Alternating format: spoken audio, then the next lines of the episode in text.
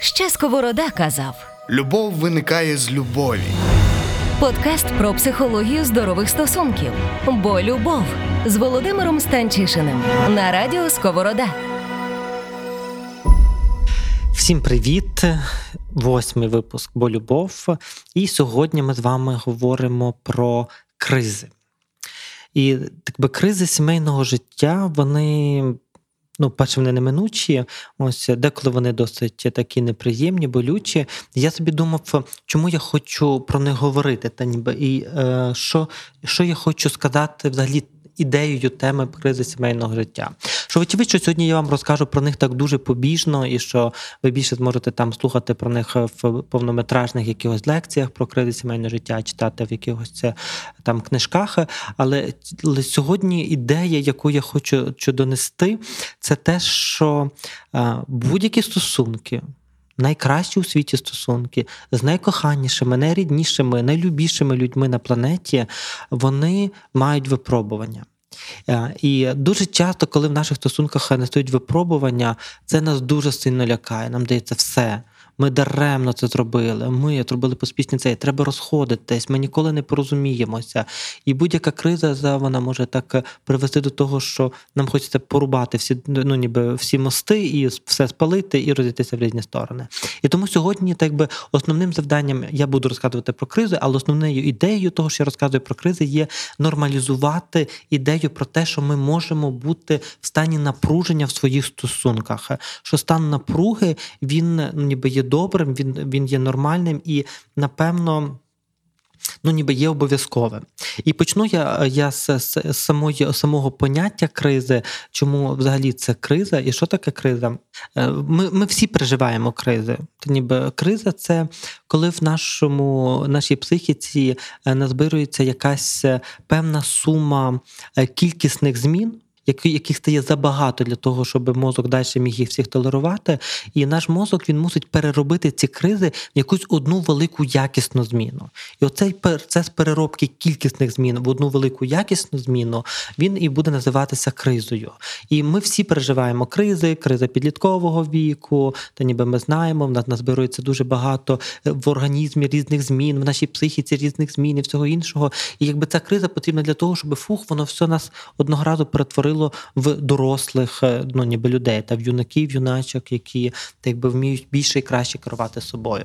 Те саме з сімейними кризами, вони є необхідні, це вони не дуже деколи приємні, але вони назбирують багато маленьких елементів, групують їх і перетворюють нас у нову якість життя. Як це відбувається? Перша криза сімейного життя відбувається ще до того, як ми одружуємося, і вона буде називатися монадою. І ми минулого разу, в минулому подкасті говорили з вами про те, що самотність не хвороба, то для монади це найкраще промо, що самотність не хвороба. Це коли ми залишаємося самі, ми залишаємося без батьківської опіки, і в нас настає криза. Чому? Тому що ми багато всього не вміємо і не знаємо, тому що ми полишені в огромному світі, і як справлятися з цим світом нам деколи просто є незрозуміло. Тому ця криза має перед собою 3 завдання, які ми на ній виконуємо. Перше завдання – ми вчимося, коли ми самі, вирішувати свої емоційні проблеми. В попередньому подкасті розказував ці ідеї про те, що я не гарний, я тупий, або я некрасива, зі мною ніхто ніколи не буде зустрічатися, я не вмію вирішити емоційних проблем, ось і всяке інше. Я вчуся приймати, розуміти себе, я вчуся становитися, ставати кимось. Друге завдання – це процес буде, очевидно, він буде довший, ніж сама монада. Ми будемо ставати кимось і в стосунках, але тут такий великий час, коли я можу багато цьому приділити думок і себе. Другим завданням – це навчитися побутової незалежності, тому що у нас з'являються страхи. Боже, що я буду їсти, я не вмію варити макарони, я купую собі консерви для того, щоб вижити, якісь панічні штуки в нашій голові. І ми вчимося, що одного разу ми розуміємо, ми можемо готувати собі їсти, навіть непогано готувати. Або або називати непоганим те, що ми готуємо. Так? І третє наше завдання – це навчитися фінансової незалежності, коли ми самі розпоряджаємося своїми грошима, коли ми їх самі витрачаємо, коли ми сидимо без грошей і думаємо, де їх заробити. Всі ці речі, вони потрібні в цей момент цієї кризи, бо якщо ми їх всіх потрошечки наш мозок опрацьовує, то в кінцевому результаті він дає нам особу, яка вміє про себе подбати, розрахувати свої фінанси і бути якби емоційно стійкою до різних життєвих негараздів. І це супер, це якісна зміна, яка мала би відбутися в період першої кризи. Якщо вона не відбулася, ми все рівно, звісно, можемо одружитися, але все рівно в стосунках нам треба буде ці речі доганяти, тому що в стосунках виявляється, що класно, коли двоє вміють готувати, класно, коли двоє знають, що таке прибирання, або вміють домовлятися, хто готує, хто прибирає. І класно, коли обоє є достатньо врівноваженими, щоб не цеплятися одне за одному з ідеєю, що якщо ти сьогодні не прийдеш додому в 8-й, то ми розлучимося, бо наче ти мене не любиш, там, чи ще якісь інші речі. Так? Тобто ми вміємо говорити і проговорити свої емоційні проблеми. Тому перша криза монади, вона є дуже важливою для нас, і ніби її про неї треба просто знати. Другою кризою ми будемо говорити, це криза першого року життя, ми одружилися. І ясне діло, що перед тим, як одружитися, ніякої кризи немає. Ми любимося, цілуємося, говоримо цілими ночами, у нас все добре, і взагалі життя таке прекрасне, рожевеньке, і нам все на світі подобається.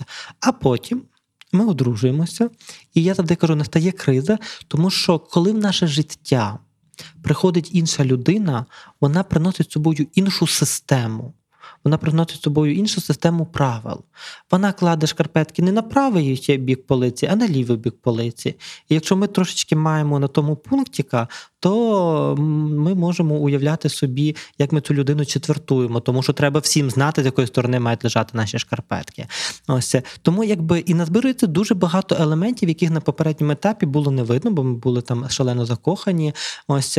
Виявляється, що зранку в нас деколи пом'яті обличчя, виявляється, що деколи ми не в настрої і ми гаркаємо одне на одного, виявляється, що хтось не надто ретельно миє посуду, бляха-муха, так, виявляється, що що є якісь різні речі, які нас дратують. Виявляється, що в нашого партнера чи партнерки є мама з татом. І мама з татом нашого партнера чи партнерки хочуть влізти в наше життя, і нам це дуже не подобається.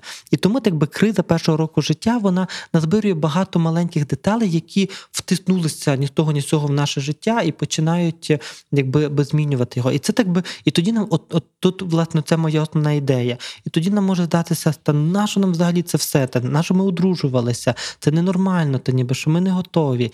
І мені так хочеться сказати, стоп, це окей.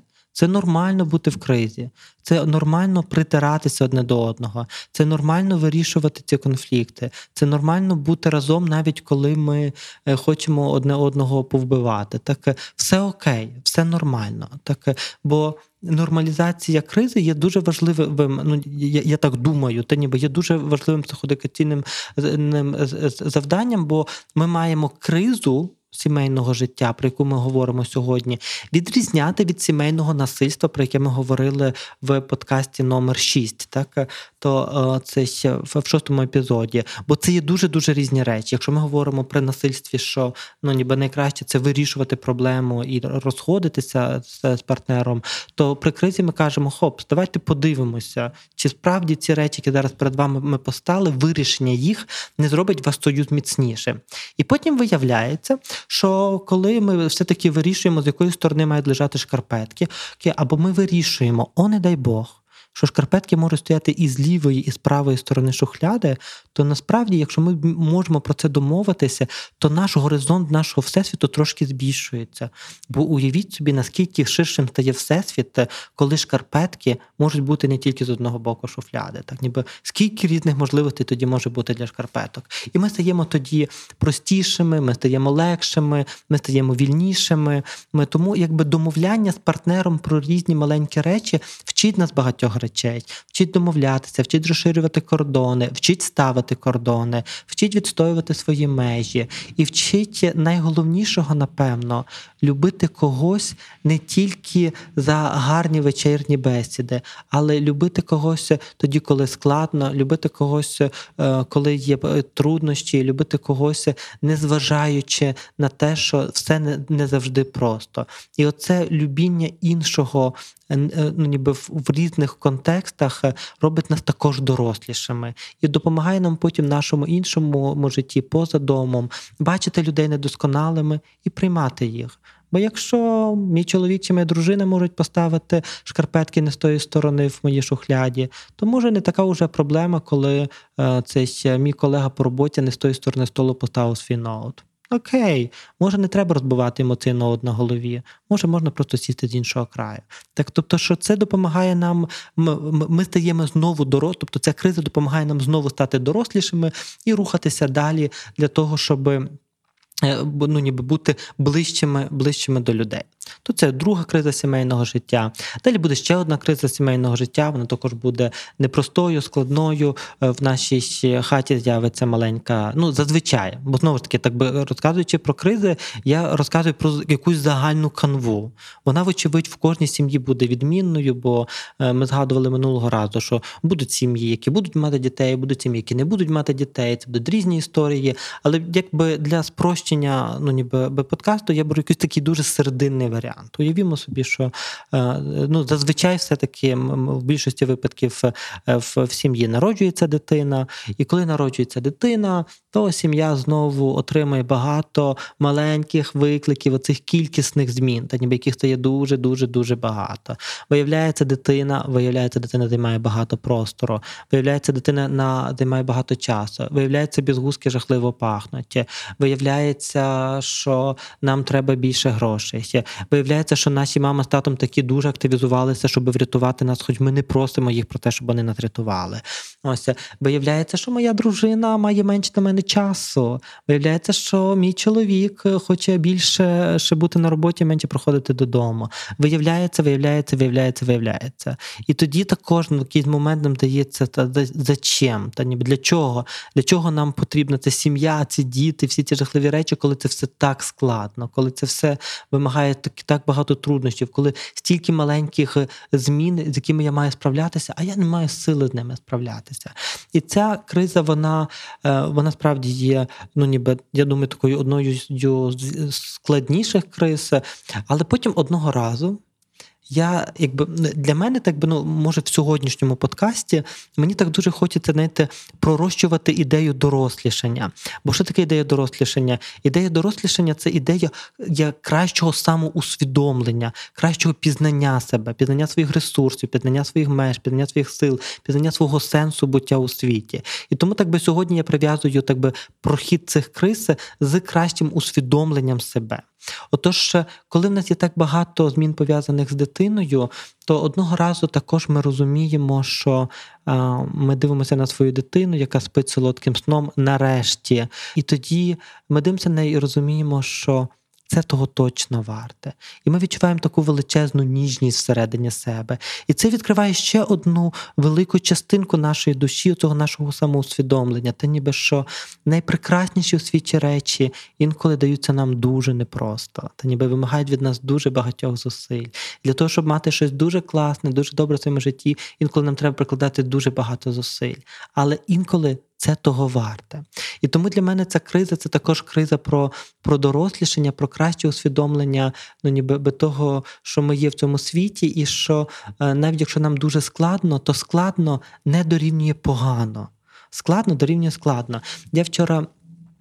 Вчора я мав дуже терапевтичну бесіду з однією лікаркою і казав їй про те, що ну так, напевно, ми не завжди ресурсні батьки і там не завжди поводимо себе, якби мали поводити ресурсні батьки. А ця лікарка мені каже: Володю, де ви бачили ресурсних батьків? І мені так стало від того тепло на душі. Думаю, о, точно, ну ніби що це важко бути ресурсними батьками, та ніби що, бо це справді втомлююча справа, це справді дуже багато різних клопотів. Але в кінцевому результаті, ну ніби найкласніше, що в будь-якому випадку, ну ніби що ми любимо своїх дітей, і тоді ми згадуємо, що насправді ми любимо свою дружину, свого чоловіка, і що одного разу ми розуміємо знову, що незважаючи це, ми маємо одного разу взяти чоловіка, дружину за руку і піти кудись пити каву, там і робити якісь інші речі, та ніби що ми повертаємо інтимність у своє життя. І ясне діло, що ритм життя дуже збільшується, пришвидшується. І ті, хто має дітей, то знає, що так багато постійно побутових проблем треба вирішувати. Але якісна зміна одного разу. Це не просто, і цей етап, напевно, треба пройти. Ну, ніби одного разу ми розуміємо, та ніби що це також частина мого дорослішання. Що я до багатьох інших речей в житті починаю відноситися набагато простіше. Багато інших речей здаються мені легшими. Так? І я думаю, що це також, ну, ніби дає нам життєву мудрість. Я роблю тут зупинку, бо я дуже також вболіваю за ідею, що не тільки діти роблять нас мудрішими, і не тільки наявність дітей дає нам можливість рости. Є інші способи для росту. Ну, ніби дерева бувають різними, і вони всі прекрасні і ростуть. Я говорю про один із способів дорослішання, так? Коли ми маємо дитину і маємо з нею багато клопотів.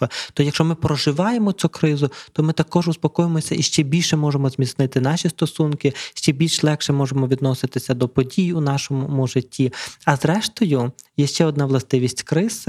Інколи криза буде виявляти в нас, ну ніби якісь наші потаєнні страхи, якісь наші переживання, які треба пропрацьовувати. Страх того, що моя дитина загине, страх того, що мій чоловік чи моя дружина мене кине. І знову поверне нас до страхів. Страх, що я залишуся сам, а я ж такий негарний, непотрібний. Все, що ви чули в попередньому випуску подкасту. І тоді, окей, ми розуміємо, що криза, є така гарна штука, що криза в китайських ієрогліфах пишеться двома ієрогліфами складають разом, щоб вийшло слово криза. Один ієрогліф – це перепона, а другий ієрогліф – це шанс. Тобто криза складається з двох слів – перепона і шанс. І так само з кризами в нашому житті, що для когось криза стане перепоною і якісна зміна не відбудеться. Тобто ми залишимося тривожними, нещасними, будемо нарікати на своє життя. І це окей, ми тоді йдемо і з'ясовуємо, чому це відбулося, і тоді ми все рівно можемо прийти до якісної зміни.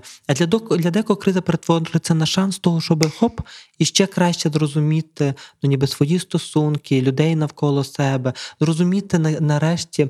Я все ходжу, мене страшенно, так як у мене є малі діти, то я все кажу, що я дуже чую, як мами або тати на вулицях кричать на своїх дітей. І коли навіть хтось крикнув на своїх дітей, мені зразу в голові насильство, насильство, насильство, о Боже, нещасна дитина. А потім я думаю, що чують люди, які йдуть біля мене і моїх дітей. Так? І я розумію, що як інколи мені найпрекраснішому татові планети, звісно ж, зносить дах.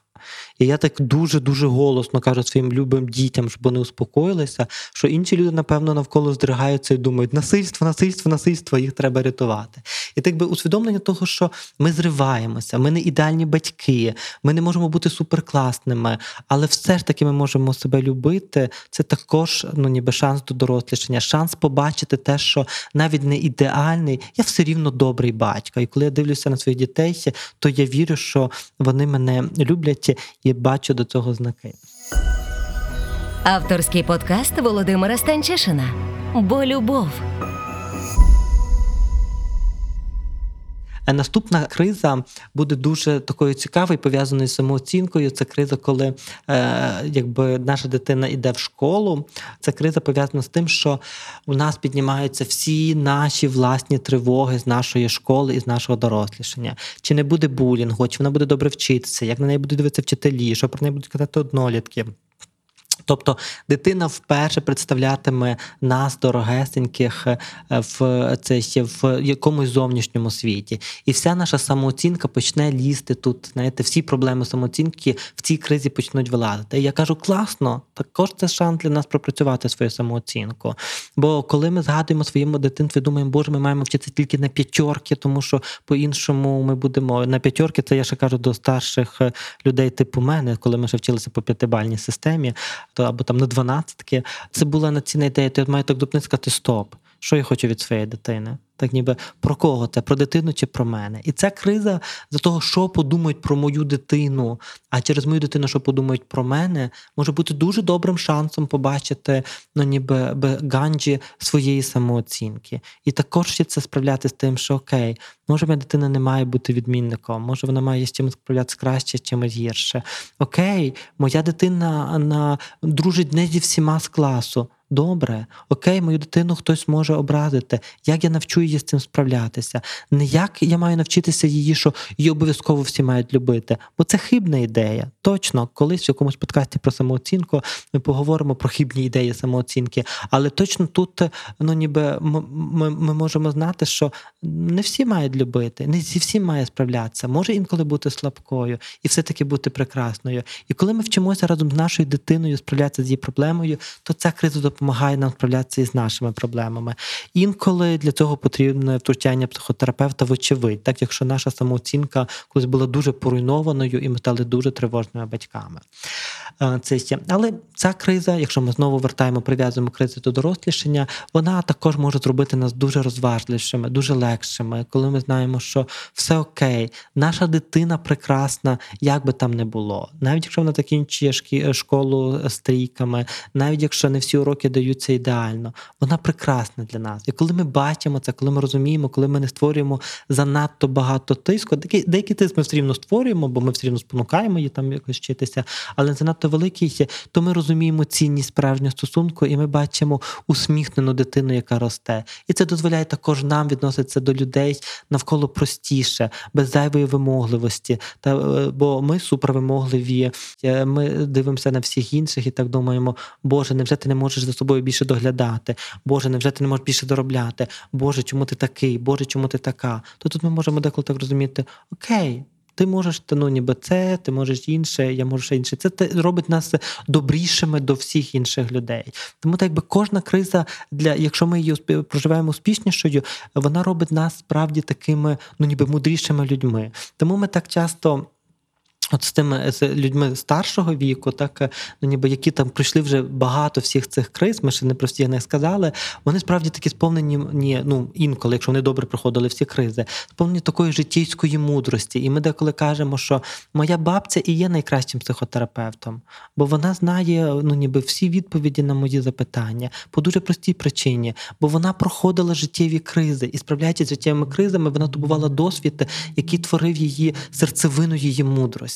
Так, ніби серцевину її доброго, доброзичливого ставлення, так би основу того, що вона з усмішкою ставиться до світу, та ніби що вона вміє пробачати, вона вміє казати, окей, це нічого страшного, ніби наступний раз вийде, ніби що все так буває, але ми ніби зможемо це подолати. От ці старші люди, які вміють нам давати ці добрі послання, вони вміють їх давати, бо з кожною кризою вони через ці всі свої, страхи, долаючи їх, вони ставали трошечки більш відкритими до світу.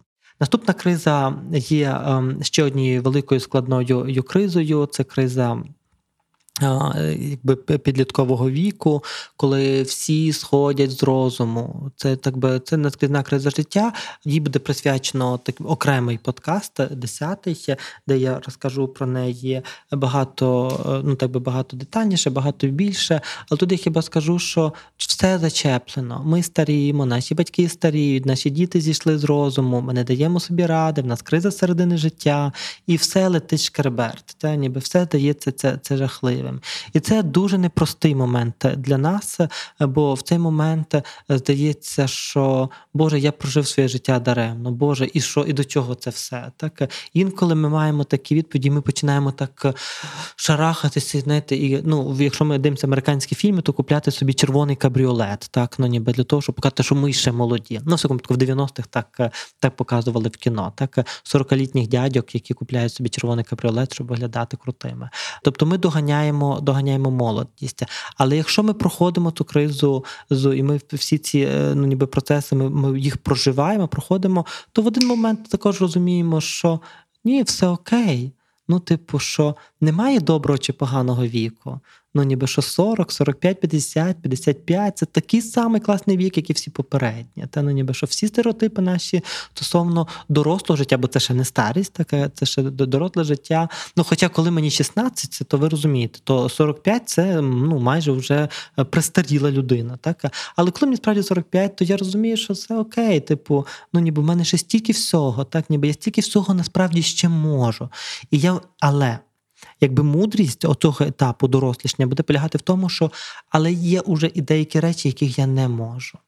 Я уже там не можу ще раз вивчитися там на лікаря-психіатра, бо це там дуже багато років навчання. Ну, напевно, не можу, хоча всяке ж буває. І я там не можу, ну, ніби ще раз там, ну, ніби перепрожити ці роки. І тоді це також дуже важлива криза, бо вона вчить нас того, що ми якби, що втрачати щось, навіть втрачати можливості, це частина процесу життя. І сум – це частина процесу життя. І вона вчить нас бути інколи сумними, осмислюючими, дивитися з такою печалю інколи назад, але все-таки з усмішкою вперед. Вона також вчить, якщо ми проходимо кризу добре, вона вчить нас бути добрішими до себе, ще раз дивитися свого партнера і партнерку, які є біля нас, ще раз зрозуміти, що ми хочемо йти далі. І це може також, ця криза може бути добрим перезапуском, ну ніби стосунків. Але ще кращим перезапуском стосунків буде наступна криза. Вона ужасна, болюча, вона називається виліт з гнізда, коли наші діти одного разу, невдячні свинюки, залишають нашу теплу квартирочку і будинок і їдуть у самостійне життя. Тож їм треба то самостійне життя, ми собі думаємо, ми ліпше б лишалися вдома, як всі нормальні люди, але вони кажуть, ні, мамо, тато, ніби що сучасний світ вже давно вирішив, що для того, щоб ну ніби все було окей, я хочу пройти свою монаду, я хочу пожити в гуртожитку, хочу піднімати квартиру, хочу там, ну ніби, хочу сам приймати рішення. Ми, ясне діло, гриземо нігті, там, ненавидимо це все, але вчимося відпускати. І ця криза, вона є дуже складною інколи, тому що в цій кризі ми відчуваємо себе дуже знову самотніми. Та ніби, а що робити, коли в тебе немає дітей? А що робити, коли ти більше ні за кого не відповідаєш? То ніби це найгірше, що може зі мною трапитися. І тоді ця ідея так сильно нас лякає, що в деякий момент нас починає шарахати. Ця криза дуже поглиблюється, якщо до того моменту у нас є не дуже добрі стосунки з нашим партнером, чоловіком і жінкою, то тоді ця криза, вона дуже поглиблюється, і ми залишаємося справді з таким великим відчуттям самотності, і не вміємо з тим відчуттям давати собі раду. Але з іншого боку, якщо ми подумаємо про цю кризу, це криза, коли мої діти мене залишають, вона також мене чогось вчить. Вона вчить мене сьогодні, так би. Я завжди, коли говорю про виліт з гнізда, я також дуже говорю до молодих людей, які тільки створюють сім'ї, що вона вчить мене того, що, напевно, одного разу, коли я одружуюся і будую стосунки, я маю пам'ятати, що одного разу мої діти вилетять з гнізда, а мій чоловік і моя дружина не вилетять з гнізда. І мені треба з тим чоловіком чи дружиною мати стосунок. Отже, стосунок будується не тільки на першому етапі, коли ми одружилися. Стосунок з чоловіком, дружиною будується на всіх етапах. На етапах, коли в нас мала дитина, коли ти не йде в школу, коли підлітковий вік. Я завжди, окрім того, що я дбаю про дітей, я також дбаю про свої стосунки. Тому що коли ми залишаємося удвох і нам є про що поговорити, тоді ця криза, вона набирає отої ідеї шансу. Це не ідея втрати, а ідея шансу. Шансу ще раз поновити наші стосунки, шансу щось робити разом, шансу, ну, ніби перезапустити якісь нові процеси. Я точно знаю, що в цей час можна піти на додаткові навчання, курси, подорожі, ну, ніби зайнятися якимись цікавими хобі. І найголовніше – це бути разом. Але дуже важко бути разом, якщо попередні ніг там 20 років ти не був разом. Та ніби ти був тільки мамою і татом, і ніякого стосунку до чоловік-дружина ви не мали, бо на це ніколи немає часу. Тому так би про це дуже важливо задуматись. Нести вогонь стосунку потрібно крізь всі попередні кризи також. Це не завжди просто, деколи він буде там підгасати, розгоратися, але пам'ятати про нього є дуже важливим. І тоді окей, ми знову стаємо мудрішими, ми знову розуміємо, що навіть коли ми залишаємося удвох, ну ніби ми стільки всього можемо. І ми відшуковуємо в собі нові ресурси і нові сили. І потім у нас є остання криза, вона також називається монада. Це час, коли ми залишаємося знову самі. Ось хтось, ну так все-таки не часто буває так, що обоє партнери помирають в один день. Все рівно хтось помирає ну, там, швидше, хтось пізніше, хтось має ну, ніби життя без партнера ще потім ну, багато років. Ось, і це криза монада, коли я знову вчуся бути сам. Коли і ця криза, ну так би може багатьом нам здатися тільки перепоною, бо ну ніби життя прожити все ну там уявімо собі, що ви з одним партнером прожили все своє життя, і тут його не стало, як жити, як бути, чи можливе життя, що мого партнера більше немає. Це дуже важливі питання, які ми собі ставимо. І деколи ми відповідаємо на них, що я не знаю. Але потім ми починаємо жити і розуміємо, що це також шанс для нас. Шанс ще глибше пізнати себе, шанс оглянутися назад, шанс осмислити свої стосунки з партнером, коли його вже немає, шанс зрозуміти, наскільки це був яскравим часом. І це шанс стати мудрішим до готовності також піти з цього життя. Усвідомивши, яке добре, але перед тим багато усвідомивши гарних речей, які зі мною в житті відбувалися. І це також шанс передати іншим поколінням гарні послання і стати цим справді мудрим бабусею-дідусем, яких хочеться слухати і які дають доброзичливі поради.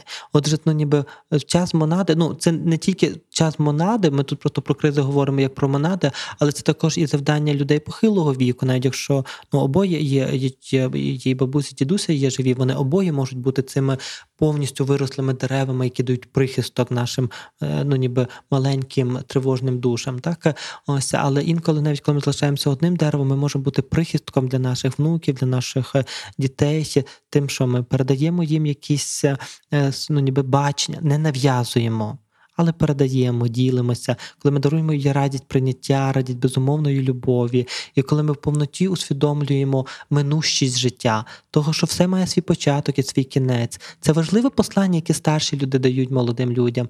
Усе починається, усе закінчується. Ну, ніби що жити кожного дня, відчувати плин життя. Адже це найкраще розуміють люди, де вже на заході свого життя, що наскільки важливі були ці моменти. І цими моментами ділитися з молодшим поколінням. Отже, це також ця криза також про дорослішання нашої особистості. Це є. Тому якби всі кризи сімейного життя не є простими. Але в нас є дві ідеї, які сьогодні ми можемо собі винести з цих криз. Перше, це те, що якщо в наших стосунках настала криза, то це не означає кінець. Криза може бути перепоною, а може бути шансом. І шансом для наших стосунків в тому числі. І друге, що кожна криза допомагає формувати нашу особистість. Для того, щоб наша особистість виростала в таке справді велике могутнє дерево, яке справді може дати прихисток всім тим, хто іде за нами. Кінець. Бо любов. Подкаст про психологію здорових стосунків.